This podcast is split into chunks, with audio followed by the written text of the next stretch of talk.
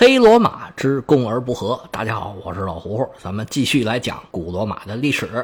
上回说到第二次萨莫奈战争，这场战争最后的议和是在罗马攻陷了对方的首府贝内文托的情况下，所以这场战争啊，应该是以罗马的胜利告终。第一次萨莫奈战争可以说双方是平分秋色，最后的结果呢，其实都是双方不得不退出战争。但是第一次萨莫奈战争之后，罗马的强化。实际上就是直接导致了第二次萨莫奈战争的结果。罗马从第一次萨莫奈战争就开始，在元老院的指导之下，有了明确的目标，还有达成目标的手段。他们的目标其实很简单，就是要把其他的这些国家、他们的对手都一一灭掉。而手段也很明确，那就是通过战争。这个就是我们当初讲维埃战争之后。罗马明确了自己的军国主义道路，随后的这些操作就是他明确方向之后，朝着自己目标努力的一个过程。在这个时候啊，罗马跟其他的这些城邦比起来，就显得非常的顽强。您听我前面讲的，您就知道，罗马虽然胜仗打的很多，但是败仗其实也不少。但是罗马它不会像其他的城邦一样被打得一蹶不振、一盘散沙。它反而是越打越团结，越打越强大。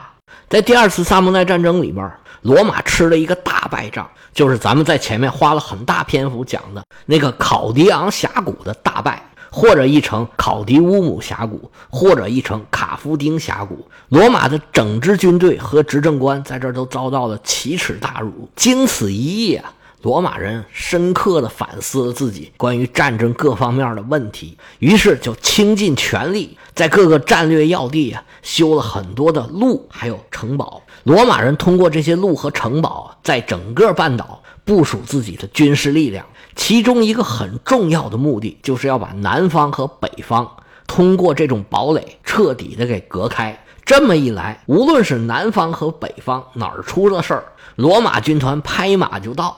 无论是南方的萨莫奈人、卢卡尼亚人，还是塔兰托人，还是北方的埃特罗里亚人，他们单独对付罗马，罗马都是很有胜算的。在第二次萨莫奈战争期间。罗马除了打仗的时间，主要就是干这个活儿。那仗打完了，罗马人就更是紧锣密鼓、热火朝天。罗马大道在整个意大利半岛上越伸越长，而更多的堡垒在各处都纷纷的拔地而起。而罗马的这些行动啊，自然引起了半岛上所有反罗马势力的警惕和不安。尤其是原来最强大的埃特鲁里亚人，以及刚刚跟罗马打完仗的萨莫奈人，而这个时候北方下来的所谓的蛮族，也就是凯尔特人，或者说这一支叫高卢人，这个时候啊，似乎又重新崛起，蠢蠢欲动，想要南下。北方民族的南下呀，往往有三个原因：第一个就是因为饥荒，他们没得吃了，只能下来抢；第二个呢？是所谓的雄主，突然有一个人冒尖了，某一个部落他就把其他的部落给吞并了也好，你联合起来也好，形成了很强大的势力。还有一种可能就是北方其他民族的南下，形成所谓的多米诺骨牌效应。这几个原因呢，经常都是叠加产生的。而这个时候高卢人为什么要南下？史书上也没有详细的记载，我们也就不瞎猜了。总之，在罗马人打造囚笼的时候，其他民族都在蠢蠢欲动，小规模的冲突也是越来越多。而罗马的建设正在有条不紊的在进行着。如果罗马的这个工程最后完成，那北方的埃特鲁里亚人和南方的萨莫奈人。就再也没有办法汇合到一块儿，一起跟罗马作战了。眼见着这个形势是越来越不利，首先站出来的还是萨莫奈人。这个时候，整个意大利半岛上，除了他们，已经没有哪个民族敢于首先跳出来反对罗马了。他们也非常的清楚，如果这个时候再不出来，可能就永远也没有机会了。第一次萨莫奈战争结束是公元前三百零四年，时间过了五年，到了公元前二百九十八年，萨莫奈人实在是坐不住了，首先发难。当然了，他们也不是针对罗马，一方面是师出无名，另一方面罗马还是太强大，他们还是不敢跟罗马正面硬刚。因为第二次萨摩奈战争，萨摩奈人失利的首要原因就是他们的联盟是太不给力了。萨摩奈人本来应该有一个强大的联盟，就是以塔兰托为代表的希腊人，但是上一次呢？因为塔兰托一直在跟卢卡尼亚人作战，塔兰托在整个二十多年的战争过程之中，一直在跟他们纠缠，中间还请了一帮雇佣军，就是那个所谓的斯巴达王子带领的雇佣军，不但事儿没办成，还被人家给摆了一道。西瓜芝麻都没捡着，还把大米撒了一地，从头到尾就没向罗马人伸过一个手指头。这回啊，萨莫奈人吃一堑长一智。上次不是因为这个卢卡尼亚吗？行，我先把他给收拾了。本来卢卡尼亚人跟萨莫奈人关系很好，他们也算是同宗同族吧。卢卡尼亚人只是跟希腊人关系不好，尤其是跟塔兰托一直在打仗。这回萨摩奈人为了跟罗马人打仗，也就不管那么多了，直接出兵，三下五除二就把卢卡尼亚给拿下来了。萨摩奈人就扶植了亲萨摩奈的政府，还跟萨摩奈人签了一个合约。其实萨莫奈人一方面是给塔兰托看的，说你看现在我把他拿下来，你没有理由不跟我一起打罗马了吧？另外一方面当然是给罗马人看的，因为卢卡尼亚原来的政府就是亲罗马的，罗马人也在明里暗里支持着卢卡尼亚人，让他们缠住塔兰托。这回我把你的小弟打了，你这个当大哥的，你得出来主持公道吧？这个时候的罗马非常的警醒。他们这时候睡觉都得睁一只眼睛，因为他们占了太多人家的地方，在意大利半岛的到处都有他们的朋友，当然也有他们的敌人。罗马人拉拢卢卡尼亚，这个意思也是很明显的。这个时候，卢卡尼亚遭到了攻击，罗马是没有不救的道理，所以罗马一点都没耽搁，一收到卢卡尼亚遭到攻击的这个报告，马上就对萨莫奈人宣战。就在同时。北方的埃特鲁里亚地区也有人挑起事端，开始反抗罗马。这个明显不是偶然的。萨莫奈人和埃特鲁里亚人应该是有某种程度上的默契。那罗马人也不含糊，在向北派出一支队伍镇压埃特鲁里亚人的同时，他们的主力穿过萨莫奈地区，直扑卢卡尼亚。卢卡尼亚人一看，刚走了一个老大，又来了一个更狠的，那没别的，就再次投降了罗马。卢卡尼亚的问题顺利解决，北方起事的埃特鲁里亚人更好对付。这一年的战事以罗马人的胜利告终。俩人回到罗马东歇之后，第二年一开春双双转战萨莫奈地区，萨莫奈地区的反抗也是此起彼伏。俩人啊，在这儿一直打了五个多月。萨莫奈人虽然在这个战场之上处处吃亏，但是他们非常明白，这个时候已经是他们最后的机会了。他们只有联合一切反罗马的力量，把罗马打败，大家都还能生存下去。否则呀，以后意大利就只有罗马了。但是他们这个盟友啊，也实在是太不给力了。塔兰托人跟上次是一样一样的，口惠而实不至。无论是罗马人进攻卢卡尼亚，还是第二年在萨莫奈地区的肆虐，塔兰托人就跟没事人一样，翘着个二郎腿跟旁边看着，始终见不到他们的援兵。而更让萨莫奈人着急的是啊。埃特鲁里亚人有很多城邦都打算单独跟罗马签约，把萨莫奈人急得直跳脚啊！你们可不能这么做呀！埃特鲁里亚人说：“你不知道罗马人有多厉害吗？你们也不是没跟他们打过仗，让我们反抗罗马人也行。不过呀。”你们呐，得支援一下萨莫奈人这个气呀！你是给我打仗的吗？这罗马人如狼似虎，他们杀的是谁的人？他们吞并的是谁的土地呀？那埃特鲁利亚说：“我不管，打不过就是打不过嘛。这个咱们面对现实啊，确实打不过呀。”萨摩奈人没办法，也只有面对现实。实际上啊，跟罗马打了这么多年的仗，萨摩奈地区可以说是伤筋动骨，并没有完全恢复过来。但是为了对抗罗马，咬着后槽牙，算是准备出来了三支力量。第一支当然是本土防御了，第二支进军坎帕尼亚，第三支人数最多、战斗力最强，干嘛去啊？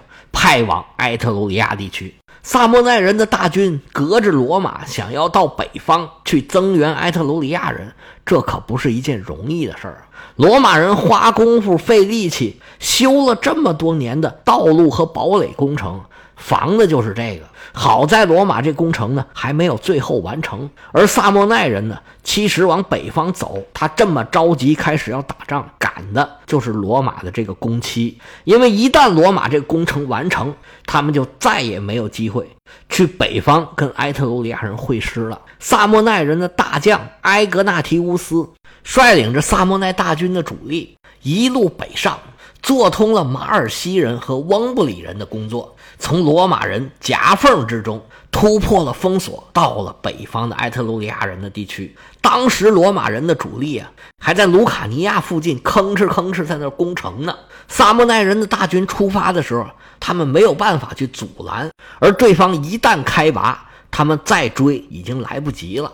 更何况还有一个首尾不能相顾的问题，你这边打着仗呢，只要一撤，人家就会追着屁股后头打你。那么一来呀，赢的仗你也得打输了。到了公元前二百九十六年，埃特鲁里亚人和萨莫奈人的军队就在埃特鲁里亚会师了，加上北方高卢人，组成了一支非常强大的军队。消息传到罗马，罗马人真的觉得有点丧气。多年以来呀。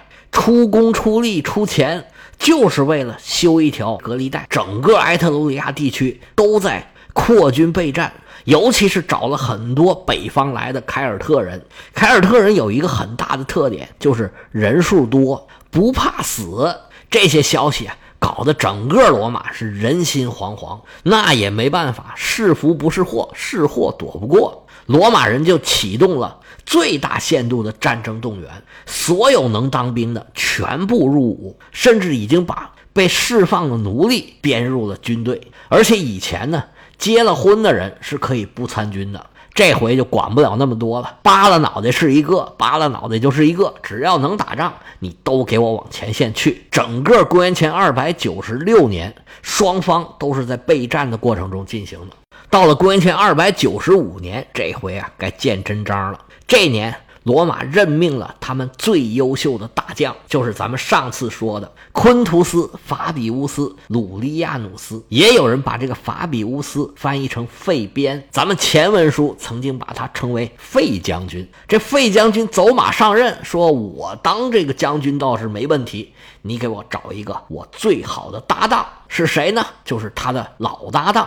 名叫普布里乌斯·德基乌斯·穆斯，这位德基乌斯的名字，您听着，如果您听过我以前的书啊，会觉得有点耳熟的，因为他祖上有一位将军也叫这个名字，也叫德基乌斯，咱以前讲过，他还通过牺牲自己取得了战争的胜利，是一个有光荣传统的军人家庭的后代。这两位将军可是老搭档了。他们曾经四次一起担任执政官，这是第四次。俩人这么喜欢搭档，想必是非常合得来，配合也非常的默契。大将选完了，该选兵了。罗马人把全意大利各地能用上的兵全都给调回来，组成了一支六万人的大军。其中啊，至少有两万人是罗马的市民，又编了两个预备队，一个是驻扎在罗马城下防守罗马，还有一支预备队随时听候调遣。一切准备停当，罗马大军在费边将军的指挥之下。出征迎敌，反罗马联军集结的地方在翁布里地区，是在台伯河的上游。罗马大军是台伯河左岸、右岸分了两支队伍，沿着台伯河往上游走。罗马人是一路走，一路派先头部队先跟对方进行小规模试探性的接触，探探虚实的同时，也侦查一下对方的情报。双方先打了两个小仗。罗马人没占着什么便宜，不过有一条信息反馈到费边将军的耳朵里了，说是对方排兵布阵的时候啊，这个萨莫奈人和凯尔特人排在前头，埃特鲁里亚人在后面殿后。费边将军一听这话，就琢磨这是什么情况啊，立马就找来德基乌斯，俩人一商量，原来呀，嗯，这埃特鲁里亚人呢。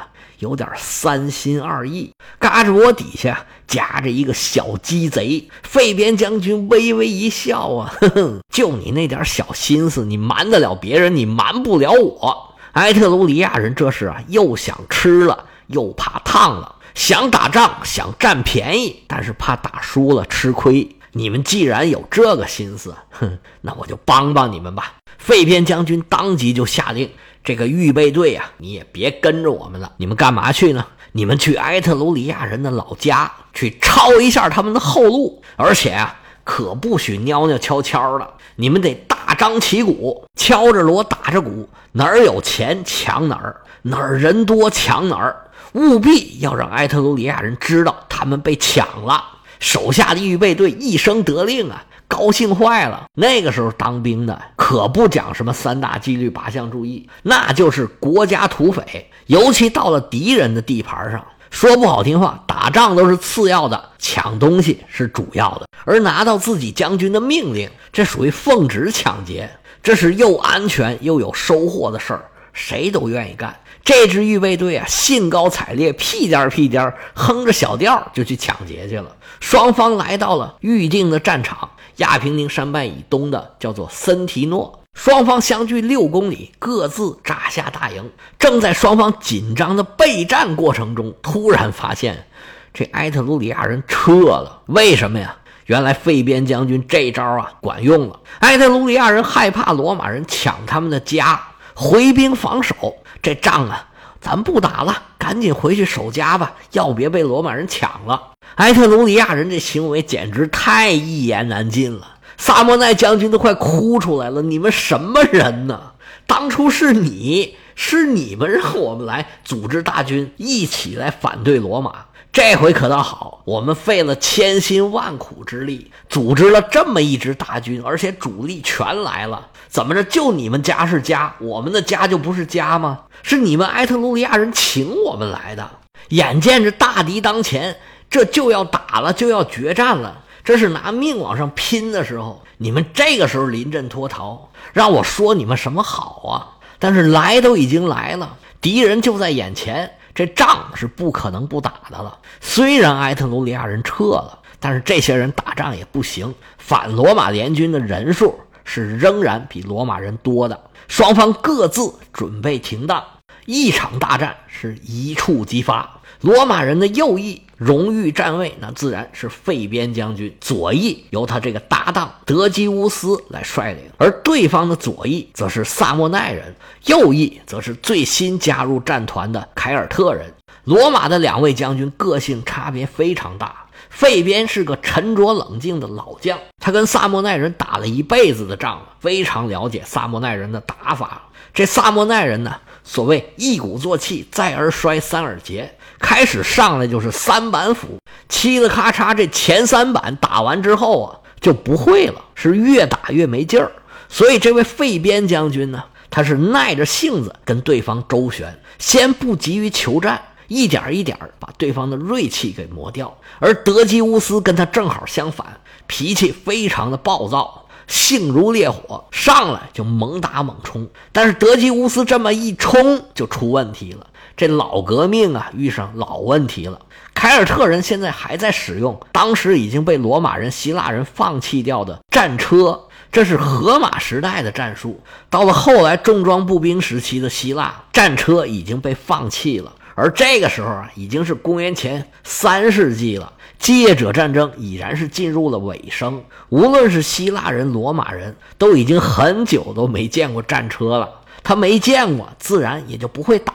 凯尔特人的战车一下子就打了德西乌斯一个措手不及，罗马人的骑兵一下子就被冲乱了，侧翼失去了保护，整支军团就渐渐的不支，急得这位德西乌斯嗷嗷怪叫。就在这千钧一发之际，这位德将军呢，祭出了一记怪招。至于这怪招是什么，咱们下回接着说。例行宣传：有喜欢我讲的这些历史的朋友，欢迎您点赞、收藏、加一下关注。如果你喜欢西方的历史，可以加老胡胡的个人微信：了嗷老喝芜湖喝芜湖 y y l s 老胡胡的全拼。业余历史的简拼，咱一起来讨论讨论。想知道德基乌斯来点什么邪的，咱们下回再讲。